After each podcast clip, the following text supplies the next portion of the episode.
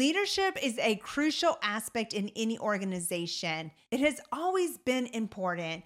And it has become even more and more important as time passes, especially during times of uncertainty. Leadership makes or breaks an organization. It touches so many things, it touches so many people, and how you are leading is also important. Now, tie that with being a new leader because it, it can get complicated and really fast. Why? Because it requires building relationships with your direct report, getting to know your new coworkers and peers, while also forging alliances with these work peers and then aligning with new stakeholders and communicating clearly with everybody in the process. There's a lot to consider when you're a new leader, so taking courageous steps to help create a positive and inclusive workplace, fostering collaboration and innovation while developing a good rapport along the way is key. Let's dive into what these courageous leadership steps look like I'm excited to discuss them with you today. Come on!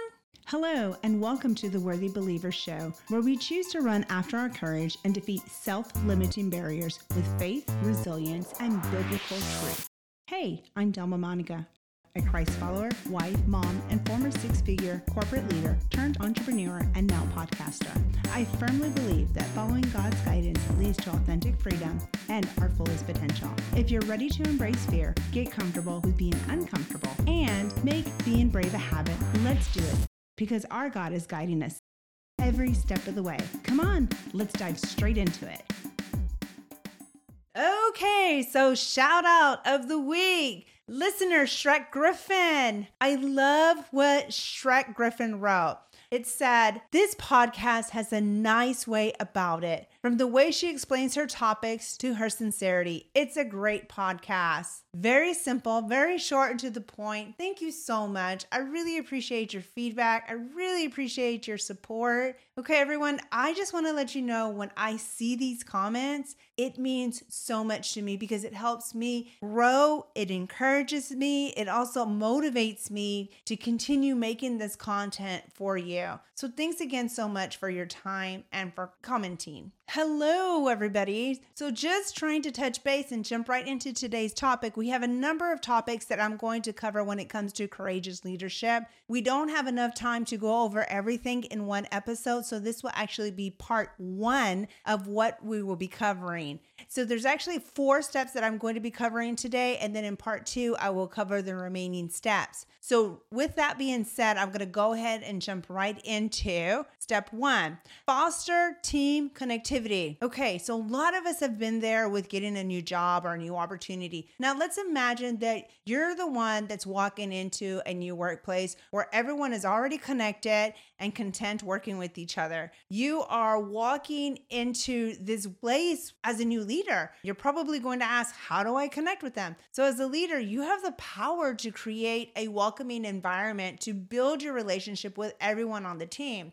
I would like to encourage you to think outside the box and go beyond the usual onboarding orientation and build time for a social schedule that brings the team together. Whether it's a team lunch, my preference would be to take them out of the office, but if that isn't uh, the type of work environment that you're in and you have to stay in and have deadlines, have something brought in. But the point is is that you have to connect with them. Have a casual environment where you can have communication and they're outside outside of the norm, outside of the office, and you're able to connect as a team that's going to help build connectivity. You could also have like a virtual happy hour, or you can also do a team building activities. So the point is, is that taking them out and having moments to be able to connect will help you as the new leader, as the new hire, feel more connected and at ease while also becoming a part of your team. Fostering this team connectivity right off the bat not only benefits you as the leader, but it also encourages the team with their connectivity as well on what they already have and fostering it with you as the leader. It's going to set the stage for collaboration and innovation as well as the team because you are fostering that right off the bat. Anybody that's on the team is going to want to continue how things have been in the past. If it was a very good leader, if it wasn't a good leader that they had in the past, they're going to be curious to see who you are as the leader and they're going to want want to be able to see the connectivity or some positive thoughts come their way. And so you don't want to lose that connectivity if they are tight knit. Just take time to sit there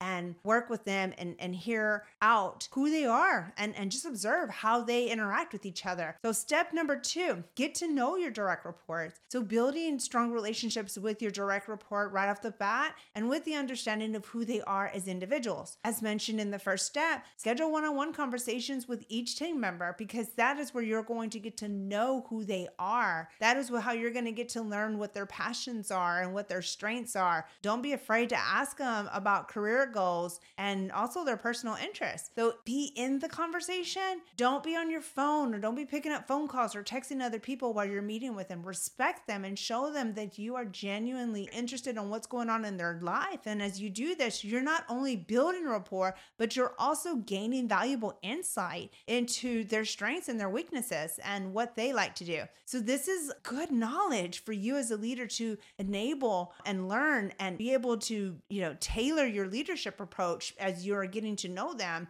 because then you're able to learn how to communicate a message to them or how you can support them and guide them and help them so they could be thriving and be successful on your team. If there are things that need to be addressed and you've identified it right away, don't be afraid to address it. You are coming with a clean slate and you're trying to help them. You're trying to build a good rapport with them. Now, if you don't deal with it right off the bat and you've observed them and refrain and not address them, then you become the problem as a leader. That is not going to work in your favor long term. So, again, get to know your direct reports, get to know how they operate, how they work, and communicate with them in a way that is going to be favorable and help shape them into what the expectations are for you as the leader, but also how to be able to do their day to day and continue to work. Step number three understand the organization.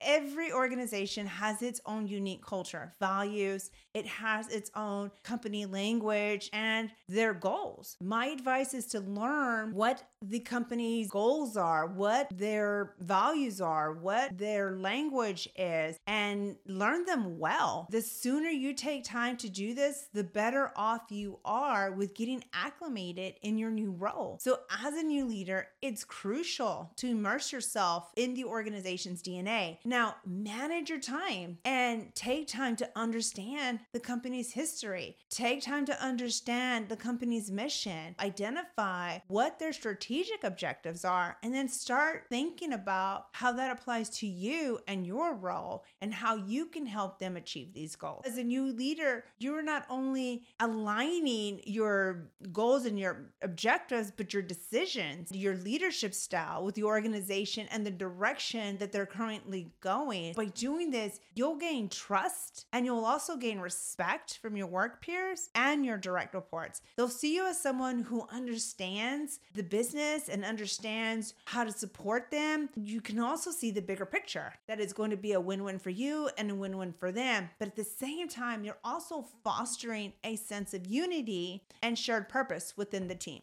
Step number four forge alliances with your peers. Leadership is not lonely or it's not a solitary journey. To be a successful leader, you need the support and the collaboration of your work peers. As mentioned in step two, which was get to know your direct reports, you also need to know who your work peers are, who you're going to forge alliances with. Because if you take the time and you take the initiative to build alliances with other leaders in the organization, this is going to also help you be successful. These individuals have more tenure and knowledge than you do, and they can give good insight on so much in the business on where they're at, what they're doing, the current goals that they have, the direction that they're trying to go, and what they're trying to do. And then they can also probably give you pointers as well as a leader on what you can do. So take time to seek opportunities to be able to meet with these individuals one on one and collaborate with them on projects. Share best practices that you've had in the past, where as things are resonating with you, observe everything firsthand. Don't be afraid to share your ideas if there's a way that you can enhance it. Don't go in in and try to like spit ideas out and it's my way or the highway. Like take time to understand the best practices that have helped them be successful in the organization and then tie in your experience. Y'all are both learning from each other's experience. And then that's kind of how you get the synergy to be able to make something better. Don't be afraid to ask hard questions or get their opinion on how you can work better together, where there's an opportunity for you and your team to be able to come in and help support each other and to make an opportunity to make things richer within the organizations. Going in